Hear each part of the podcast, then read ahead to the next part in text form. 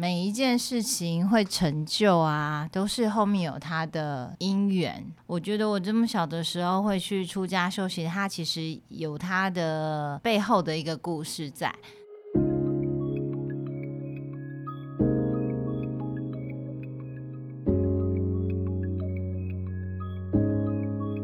人生只有一件事，什么事呢？你的事，我的事，以及及所有人的人生故事。大家好，我是小唐，大家好，我是丽如。欢迎您来收听我们《人生只有一件事》的 Podcast 的节目。我们今天邀请到的特别来宾是雨辰学长。Hello，大家好，我是苏雨辰，雨辰，我支持你。谢谢你们大家的支持。雨辰真的是一个很特别的学长哦，主要是其中一个点就是原生家庭与青少年的时候出家修行与师父相伴，嗯，整理自己到整理人生这个议题哦，嗯我就会很好奇，就是说这么小的年纪，为什么会想要出家修行这件事呢？来跟我们分享一下好不好？每一件事情会成就啊，都是后面有它的因缘。那我觉得我这么小的时候会去出家修行，它其实有它的背后的一个故事在。那第一个就是可能我来自一个很佛化的家庭，我的父母亲都是一个非常虔诚的佛教徒，所以其实我们小时候常常暑假，父母亲都是送我们去，比方涌泉寺的夏令营啊，然后小星辰啊，所以我们就常常哎跟师傅、跟佛法、呃跟寺庙这些地方是非常熟悉的。那第二个呢，就是其实我在国小五年级的时候经历过一件事情，是对我人生的影响非常非常非常巨大的。那那件事情是，呃，我爷爷是一个校长。对他，他是受日本教育的。那他大概十六七岁，就是有点像我们以前的考状元，他是全台湾的状元，所以他十六七岁就去当校长，所以爷爷是很严厉的。可是小时候爸爸妈妈白手起家创业嘛，那爷爷带我们的时间相对就是寒暑假多一点。我记得有一年暑假刚过，早上的时候可能动作慢，在面摸爷爷在生气，他在骂我。然后我在心里面，我只记得那个画面是我在书桌前面收书包。那我在心里面就嘀咕，就是觉得说爷爷好讨厌哦，他干嘛来住我们家？我以后再也不想看到他，他以后可不可以不要来我们家住？嘀咕完之后，我就去上课。嗯然后去上课，下课回来的时候，我在经过我们家门口的那个马路的时候，呃，我看到前面有一个车祸，围了好多人，然后有警察车也到了，救护车也到了。因为我生性比较胆小，我就也不敢过去好奇围观。结果那天我回到家了之后，不知道吃了晚餐还是没有，结果我爸爸妈妈就接到警察局的电话，说我爷爷车祸当场身亡。那那个事故的地点就是在我们家的巷口，就是当初我经过，我看到我不敢过去的那个躺在地上的那个人，其实就是我爷爷。那这件事情让我有好深、好深、好深、好深的愧疚，还有那种遗憾，还有就是对于生命的震惊。我觉得生命可以在一夕之间。就就是说走就走，这老天爷开的玩笑嘛。那之后我看待生命的态度，我就会变得很认真。我觉得我这辈子不想再落下遗憾两个字这样子。那所以我就觉得哇，人生好无常。那其实因为在佛教徒的观点来讲，我也是有一个非常虔诚的佛教徒。我们人是不止一辈子的，而很多辈子，我们人生的过程不外乎是成长，不外乎是求学，不外乎是工作、恋爱、结婚、生子，那到最后人生拿到那张毕业证书。对，那我觉得有些人很有福报，过得很快乐；有些人比较辛苦一点点。但是我觉得，我看到周边的人心中或多或少都有一些苦恼吧，每个人都有。那我那时候只是觉得说，我遇到我的师傅，我非常非常的敬爱，非常非常的崇敬我的师傅。那时候我十四岁，我也不晓得为什么我在打禅期的时候，师傅开示的话，我竟然我都听得懂哎、而且我都听得进去。然后那时候我就发了一个，因为我觉得说，如果人生有很多辈子，那吃喝玩乐的事情，我可以等到下辈子再做。但是我不是每一辈子都可以遇到一个这么好的善知识，这么一个德高望重的修行人。那我愿意把我这辈子吃喝玩乐的机会，我愿意把它放弃，我愿意好好的来这辈子，就花我这辈子时间，好好的来跟着这位大善知识来修行，来学佛。那这是我当初的一个出发心，然后我觉得人生也很无常，人生也有好多辈子，那遇到上知识是不容易的事情，我就这么毅然而然的决定我要去出家，这是我这辈子要走的路哦。那其实这件事情我要最感恩的人是我的爸爸妈妈，嗯，因为我觉得十四岁的孩子，我自己现在为人母亲啊，十四岁的孩子要离家，我觉得没有一个爸爸妈妈会舍得。但是那时候也是跟他们沟通了很久，跟家里面争取了很久，真的到最后，我觉得很感谢他们，就是成全我想要走修行的这条路。那可能这些因缘啊，老师不是有说吗？因是我们的内在，外面是我们的缘。当这个因缘和合的时候，就会产生一个结果嘛。结果就是我十四岁的时候。我就开开心心的出家去修行了，我没有难过，对对对，我没有我没有离家的焦虑，我反而是就全心全意的投入，然后觉得心里面非常平静。那一段时间是我大概这辈，我今年是十二岁，十四岁到十九岁是在山上出家修行，那段时间是我心里面最平静、最有力量的那一段时间。例如，你十四岁在干嘛？我十四岁傻傻的，不知道在流口水吧？我十四岁还在光华商场在那边逛，然后组装电脑，对，然后玩那个马里欧之类的。哦，我也有玩过，还有那个 Game Boy 啊。啊，你们在寺庙里面也可以玩的？没有啊，还没还没去寺庙以前啊，对啊，因为其实那时候家里经济环境还不错，也不对啊，该玩的也都玩，然后什么红白那个那个叫天任天堂哦。嗯啊！可是我从来没有办法想象，哎，就是在十四岁的时候，然后放下吃喝玩乐，然后想要去追求这个善知识。你那时候讲到一点，我觉得好特别，就是呃，我这辈子竟然有办法跟到这样子一个师傅，也不知道之后有没有这样的机会，所以说就好好把握这次的机会。对，就你把这个追求这个善知识这件事情看比看的比什么都重要。对。那不像我们那时候只是为了要考试啊，然后英文考不好被老师打，然后之类的，就是也一点都不想要追求知识那种感觉，只是想要玩。所以好的师傅被他遇到，没有被我们两个遇到。有啊，金老师啊，那我们也是到了五十几岁才遇到金老师。对，玉琛，我我很想要知道说，哎，其实你是来自一个很富裕的家庭嘛？你小时候家里非常富裕嘛？对。是什么样的缘分哦，让你后来又回到人世间世间上？嗯，那感觉像仙女下凡的概念，回到人间。这个这个也是也是一个因缘啦。我觉得有时候人人生有时候，当你没有把心收回来的时候，或是有时候你的。我们有时候我们看不到过去我们做了什么，那未来会发生什么事情？这有时候都是老天爷给我们出的功课，或是老天爷在演戏给我们看。那那时候十九岁的时候，我会在呃还俗回来啊。那时候是因为我们家爸爸企业它发生了一个很大的一个危机。其实那时候我在山上，其实也还蛮年轻的，我也不懂得企业的经营之道。但是我只知道妈妈跟爸爸告诉我说，就是家里的企业经营不善，那呃外面的钱、银行的钱能借也都借光了，那那亲戚的钱能借也都借光了，已经借到没有钱可以借了，周转不灵，就是要破产了。我讲一下背景好，以前我爸爸他是七十二年创业的，台湾第一二贵的咖啡生豆都是我们家进口进来的，还有这个雀巢咖啡粉的代理商，那时候也是我爸爸去美国吧还是国外把它签回来的，然后我们才有开始有波兰咖啡啊，开始有一些什么休闲小品啊，其实那时候我们我爸爸那时候做咖啡业的时候是全台湾可以做的数一数二大，好厉害。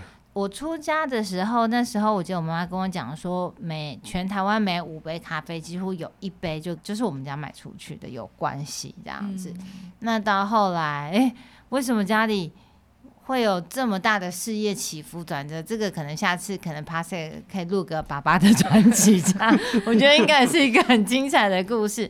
但是那时候我遇到就是，哎，爸爸也承受了身心灵很大的压力。我相信在那个企业要倒闭的时候，那他的孩子又在山上，他肯肯定也不想让他的孩子去要背负这样子一个压力。那他自己又。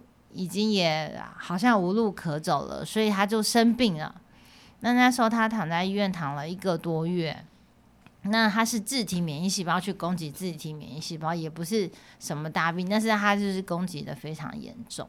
那他躺在床上的时候，他的他自己的他自己的细胞把他的肋骨吃掉，就是比较强烈的那种。其实我也不是很了解那是什么样的状态会发生这样的事情。那我只知道。印象深刻的就是医生说他躺在床病床上躺了一个月，然后他都用嘴巴呼吸，那呼吸到后来他的嘴巴都长了霉菌，可能因为湿热嘛，空气嘛，所以那时候其实我在山上，我觉得我过得很踏实，我过得很法喜充满。那可是我父母现在遇到了这么大的问题，那他又生病了，我父母下半辈子怎么办？那。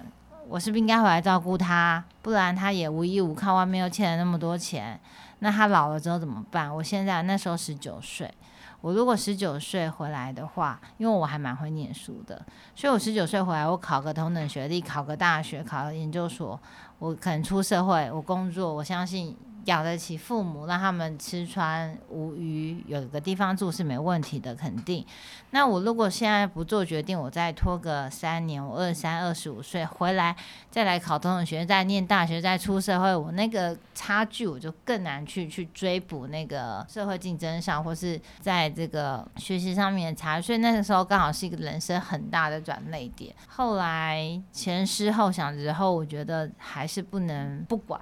就这件事，他是我的父母，他就是我的父母，他就是我的这辈子的关系，他就是我这辈子的功课，是我这辈子最最应该要感恩的人。所以我就好，那我就还书，我就回来，然后就经历了就考同等学历啊，直接考大学联考啊，然后念东吴啊，念辅仁 EMBA 啊，那都是念夜校。那白天就在爸爸公司上班，那就是我跟哥哥、爸爸妈妈四个人，我们四个人就从一败涂地负债的一个境界，慢慢在在从小小小小的做起，这样慢慢的爬起来。那边做边还钱，边做边还钱，到现在这样一个情况，这样子。对，是那五年是他累积人生资本的好时光。对，你走的路跟一般人走的路完全都不同。嗯，对。可是其实我觉得这也对我来讲产生了一个很大很大的冲击，因为我们在呃寺庙里面的时候，我们我们的学，我们每天的生口意都是佛法，都是。都是三宝，都是布施、持戒、忍辱、恭敬、禅定、智慧这些东西。可是你回来之后，你必须要竞争，你要上课，你必须要市场生意，要有业务，要有关系，要什么，要什么。其实我觉得，在我的价值观上面，让我其实拉扯了很久。所以其实有一段时间，我是我不晓得该怎么选边站，或是我找不到那个世间法跟出世间法的平衡的时候，我是直接把出世间法放掉的。然后我就直接。把自己当成一个世间上的人，重新开始的。后来公司经营的也还不错，那书也念的还不错。可是我发现，我好像心里面又开始有一种觉得说，好，现在爸爸妈妈也也老有所依了。那我呢？那接下来我我该怎么办呢？我的心里面好像没有一个依靠，因为那时候我是呃把佛法先放在一边的，然后就。反正我们就是好好做一个世间上的人，那所以我心里面产生一个很大的一个落差，在那边没有办法平衡，所以我就开始从世间上找答案。我上了好多好多的课程，但是当我上到那个活学的课程，上到金老师的课程的时候，我不晓得为什么金老师讲的每一句话，他都会 touch 到，或是他都会勾起到我以前呃在山上学佛的那些道理，那些修行。该怎么做？我们的行住坐卧，我们的念头，我们每一个举止该怎么做？它都会让我勾机联想到那个时候的我。那当我勾机联想到那个时候的我的时候，我觉得好像在拼拼图，把那个本来已经散开糊掉的我，再用一小块小块用博学的路程去把它拼凑起来。这样，我觉得金老师带给我最大最大的收获跟帮助，就学会把自己慢慢的拼回来，慢慢的找回来，一步一步一步的这样子。嗯。有点像是刚刚你就是从初试然后到入世，对，就让我想到，就昨天可能还在演大爱剧场，然后今天就要演台湾霹雳舞，感觉中间怎么调整啊？对对，我觉得真的你形容的真好，真的，你了解我，You get me？哎，这没办法哎，你怎么有办法克服这一段啊？其实我觉得那时候是有一点点把它断离就是没有办法，因为你现在十九岁，其实也算年轻，然后你又要回来面对家里这么大变故，你也是为什么会这样？对啊，而且遇到的人都不同哎。对，而且你又不能用那一套在这边生活嘛，就完全不一样。客人怎么听得懂你在讲什么？哦，所以那时候我是把谈价钱的时候啊，施主钱乃身外之物，不要谈这么俗气的东西。对啊，真的，真的，真的，所以也经历，这就是厉害的地方。经历了一段很多的呃问号跟矛盾的时候。对，那雨辰刚刚你有说到课程嘛？是，其实。一阶的时候，嗯，我们一起走嘛，对不对？对，我是你陪伴的学长。对，我们可以来聊一聊。在上一阶的时候，我觉得你非常有感触，然后我也看到你眼泪一直流。你找到了你拼图的方法，也找到了你想要跟谁的人。但是我不知道这个方不方便讲啦。哦，我就是想说，哎，你在一阶的时候，刚好你在处理一段关系，是。我想要请雨辰来聊一聊，说一阶的课程，嗯，结束之后，对于你在处理那一段关系有帮助吗？还有就是说，它带给你什么样的感受啊？例如学长说的关系，应该是指我跟我先生婚姻上面的关系，对。但一阶的课程，我自己最深刻的体验跟感动，是你找回来你跟你自己的关系。那时候我觉得。老师不是说要认吗？其实我们心里面有很多苦，然后我们做了很多努力，我们也达到一点成就，但是我还是觉得我的心里面好苦。为什么呢？因为我觉得老天爷不公啊！我把错都往外怪了，为什么会发生这些事情啊？后来两个字，老师说臣服。他说：“你臣服了，老天爷就给你看，因为你一直觉得为什么？为什么？为什么？为什么？这是永远不会有一个答案，而且你的答案可能也不是对的。那我觉得一阶的时候让我安静下来的去臣服。说真的，我觉得金老师他在讲话的时候，谁让我常常会想到我自己的师傅。”那其实光是想到我自己的师傅，我就会有一种修行的力量突然 抛而上来，然后那时候我就会很能够理解臣服是什么，而且我可以很能够快速的当下进入臣服的境界，然后用很真诚的心再去看的时候，你就发现，哎，你好像又拼了一块拼图回来，你好像又把自己某一个过去的力量那个修行。找回来，你好像其实你本来一直就在修的道上，只是你之前脚悬空了，现在你慢慢脚落地的那种感觉。所以一阶的时候，我觉得那时候我是找到我自我跟我自己的关系，我知道说原来为什么我我学了那么多佛法，那为什么我在世间上？回来爸爸这边，那重新从零开始，然后帮忙还钱，然后到现在有一点小小的成就，我还是觉得我好不快乐。到底中间出了什么事情？老师其实一节上课的时候讲到一个叫知识障的东西，就是我学习了很多，我懂得很多，我看每一个人，我都可以用佛法的角度，用很多呃，可能我之前上其他的团体课程的角度去看。可是我我却明明白白知道我我没有走在修的这条路上，我做不到。但是我知道，所以我就会产生了一个自我厌恶或是自我低下的一个情绪。可是当我真正起了一个惭愧心，去臣服，说其实我真的没做到，那没关系，我知道我没有做到。我从现在开始起，我愿意双脚落地。慢慢的做，这就是一阶我们找回我跟我自己的关系最美好的那个点。那当我找回我跟我自己的关系，我不再让自己在一直在一个失去平衡的状态的时候，我才能够走到第二步来处理我跟先生，或是我跟外在任何一个重要关系人的关系。对，嗯嗯，先认识自己，对，先跟自己自己开始，是是是，对。所以这个是有步骤跟方法，有层次的好吗？嗯，然后最重要的一定要先跟自己达到和解。对对，先把根打基础打好。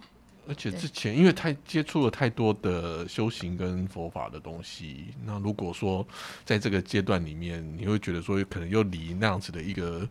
环境又有点远，然后你刚刚提到就是说，因此而对于自己有一种比较不喜欢自己的感觉，对，那这中间的拉扯就会很痛苦。对的，对的。嗯，你这样说起来好像很简单，可是我觉得那个过程你应该是调试的，就是修。对，那个真的不容易。我觉得就是修，修自己。而且我很感谢，就是其实我觉得修这条路，我刚刚我说其实是每一个人都应该修，甚至连孩子都应该修。当他有自我意识，懂得自我的价值判断、分辨、认列的时候，其实孩子应该要懂得修这件事情。对我来说，我的观念里面非常。非常大，关键就是你要修对啊，你不要修错啦。你修对了，你才能够很快的到达你要的地方。比方说高雄，你如果要往高雄去，结果结果你一直往北跑，你是跟这个修跟这个道是越来越远啊。那但是我觉得遇到金老师，他是一个指南针，他也像一个灯塔。我觉得他给我们一个方向，让我们觉得说，哎，这个方向。确实，在我的心里面，我安静下来的时候，我臣服下来的时候，他是对的。那我觉得这就是跟我当初觉得说，哦，我遇到大善之事了耶，那我一定要跟着他修，我不能放弃。那现在我们遇到金老师，我觉得金老师他讲的东西，哎，真的是 touch 到我的内心。那他讲的方向跟重点，我也非常认同。那所以我也很发愿，我想要跟着他一起修。修这件事情不只是自己要修，我觉得有一个环境可以 修也非常重要。有一群护持你的人，有一群你愿意护持的人，大家一起走，我觉得这就是一个最美的过程。像李如姐讲的一样，嗯，那雨辰，其实我们都知道要修嘛，哦，然后就先从察觉之后知道说，哎，其实自己要修才有可能更好，对。但是我个人的问题呀，在修的过程当中，怎么样可以让自己不逃跑？因为修会不舒服啊，对，会遇到挫折啊。对，我我在想说，因为你修的经验比较丰富，我想要 问你说，什么样的方式可以把自己定住？哦，然后让自己不逃跑，就是四个字，叫做屡败屡战。屡败屡战。对，举个例子来说，我这是要修。跟先生关系哇，好难呢。我们之间给彼此标签好多，那我逃跑了，嗯，我不修，但是这个苦还在不在？在。当他有一天 又到了你要溃堤的时候，你就又要回来，我再修。好，这次嗯，逃跑的心可能剩下六十分，然后可是我最后还是跑了。好，那至少我泄洪泄掉四十分嘛，剩下六十分压力，我就跑了。然后可能有一天他又一百分的压力来的时候，我就会又再回来修了。嗯，那这样经过这样的一个过程之后，你每一次比每一次更进步的之后，你有一天你就会真的做进去了。嗯，雨辰，你鼓励到我。嗯，我是一个哦，遇到挫折啊，或者是遇到困难啊，就很容易跑掉的人。目前为止没有跑的地方，大概就是活血。我尽量让自己定住，不要跑。有有有，因为因为你有发愿，你有责任。我会，我们都看到，我努力。是是是。哎，我会很好奇，哎，就是你刚刚提到，就是你跟你那个老公的关系嘛？是的。有没有什么例子可以举一下？就是说，在这修的过程里面发生什么事情，然后你怎么样子去调整？背景就是，其实爸妈白手起家比较忙，其实对我们小孩子的关心、教育、陪伴，其实是比较缺乏的。那再加上我们家其实是重男轻女，所以其实基本上我小时候受到的忽略是比较大的。所以我小时候就会有一个憧憬，说我以后要嫁一个很爱我的先生，然后组织一个很美满的家庭，然后过着王子与 公主的生活。这个是我的背景。那发生的现实是我跟我先生谈了八年的恋爱，我先生小我五岁，那我们是邻居。那我们那时候在那边开了家咖啡厅，相遇遇到这样子，谈了八年的恋爱之后结婚。那我那时候也觉得，哎，八年恋爱都可以过了，结婚应该也没问题吧？结果没想到，原来结婚跟恋爱就是红色跟黑色的不同，这样。对他，他他不是一件事情，对。所以到后来，我跟先生关系是弄得非常。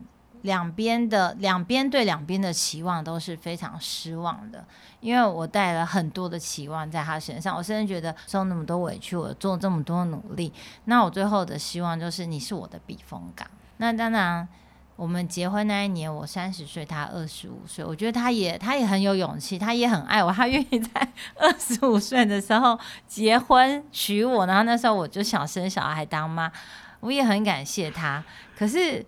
有时候感谢并没有办法超越现实中很多零零角角，所以我们后来把关系搞得非常的尖锐。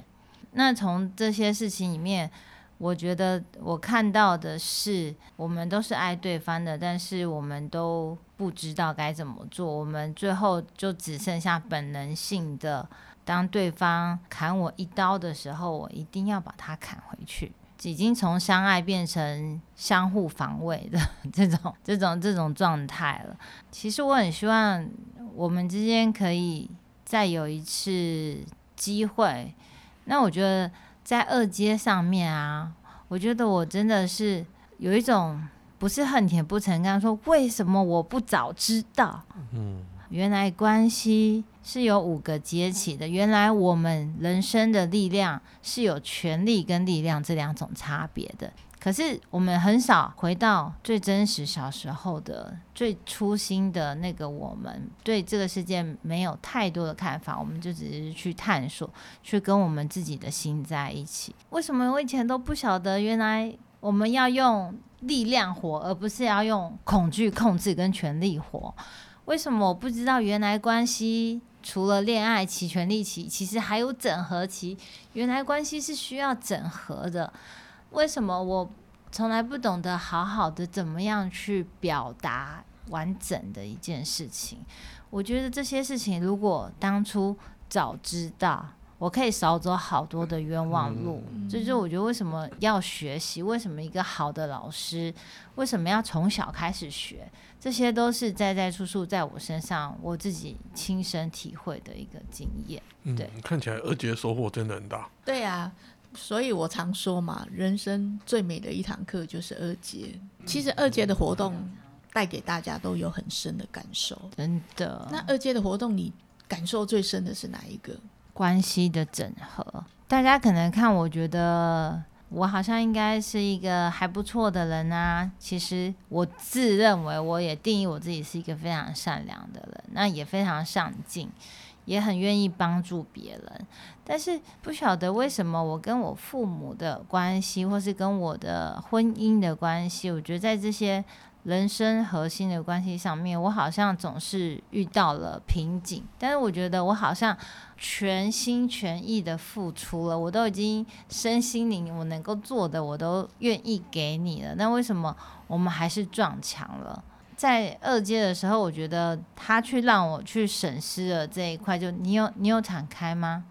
那别人有敞开，你有接住别人吗？别人接得住你吗？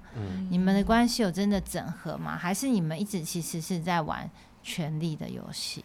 整合关系这件事情，有时候不是由一个人完成。如果说对方也懂得倾听，也懂得接受，也懂得臣服的话，我觉得这样的关系进入整合期之后，它才是真正的一个亲密关系。这是我最深刻的体验。对啊，因为其实。不管是在生活上啊，或是在家庭里面呢，我们都会很用力，对，然后甚至于到后来都会有被讨厌的勇气。但是我觉得，你除了要有被讨厌的勇气以外，还有要有那种被喜欢的能力。我觉得被喜欢的能力其实是自己要去培养的啊。嗯，因为其实你被讨厌的勇气，常常就是你在证明自己很厉害啊。嗯，但是你看到别人很厉害，才有被喜欢的能力。这是我我我这一次在二阶里面，老师在上关系周期的时候，我有很深很深的看到。好特别哦！我觉得你的那个人生经验。走的路真的都完全不一样的那种人生走，不一样到话都讲不出来。对啊，真的，我我其实我也不想为什么我的人生剧本会这样写。嗯，但是其实老老师这次分享一段话，其实我心里面很有感觉。老师说，如果不是他当初啊。很聪明，也会念书，然后在媒体界有一席之地，然后后来出来创办商业周刊，然后处处碰壁，然后到后来他真的惭愧认错，然后一路商业周刊再上来，那上来之后，他人生的成功好像他拥有了，但他好像觉得他想要寻找什么，那他去寻找了，他铺陈了十六年的时间，他本来是想做一个平台，但是平台总是没有那个因缘具足成就，总是。啊，就错过了。那所以他后来才站在这边当老师。但是我觉得，如果没有前面的这些起起伏伏啊，你如果真的是一路顺遂的人，你可能没有这样的能量去当一个老师站在那边。那我觉得，其实这两个东西，活学跟佛学跟基督教是不冲突。我也非常欣赏基督教跟基督教徒他们的爱跟他们的力量。嗯，对。老师常常说，哦。不是你说了什么，而是你做了什么。如果你的说啊跟做啊是吻合的啊，你就会有影响力。他最怕就是你说了，但是你没做到。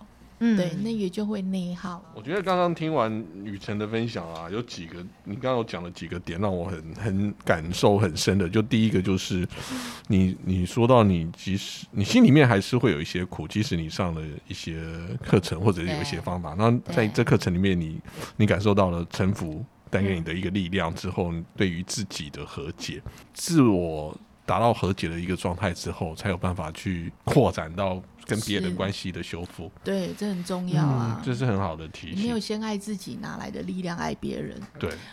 但我觉得爱自己这件事情是需要学习的，或是需要有环境的，或是需要有方法的，或是需要有老师的。对对对，尤其我们在人生走一遭，已经把自己弄得可能伤痕累累的时候，千疮百孔。对对，可能爱自己这件事情，可能对个孩子讲可能比较简单，可是对着我们走过人生四十二个年载来讲的话，爱自己甚至更需要学习，跟更需要用心去做。最后了，来吧，跟我们听众最后给一个建议。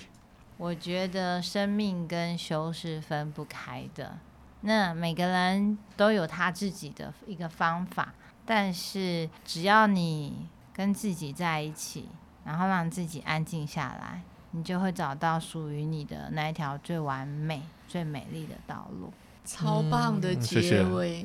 谢谢，来，我们来谢谢雨辰学长，谢谢，谢谢小唐学长和丽如学长，谢谢，谢谢。好的，谢谢雨辰。节目的最后要跟一样哦，我们要提醒大家一下，就是想要跟我们呢在线上呢聊一聊的呢，欢迎您留言哦，在我们的这个 podcast 人生只有一件事里面，并且给我们的那个 podcast 的一个五星好评，然后订阅加转分享。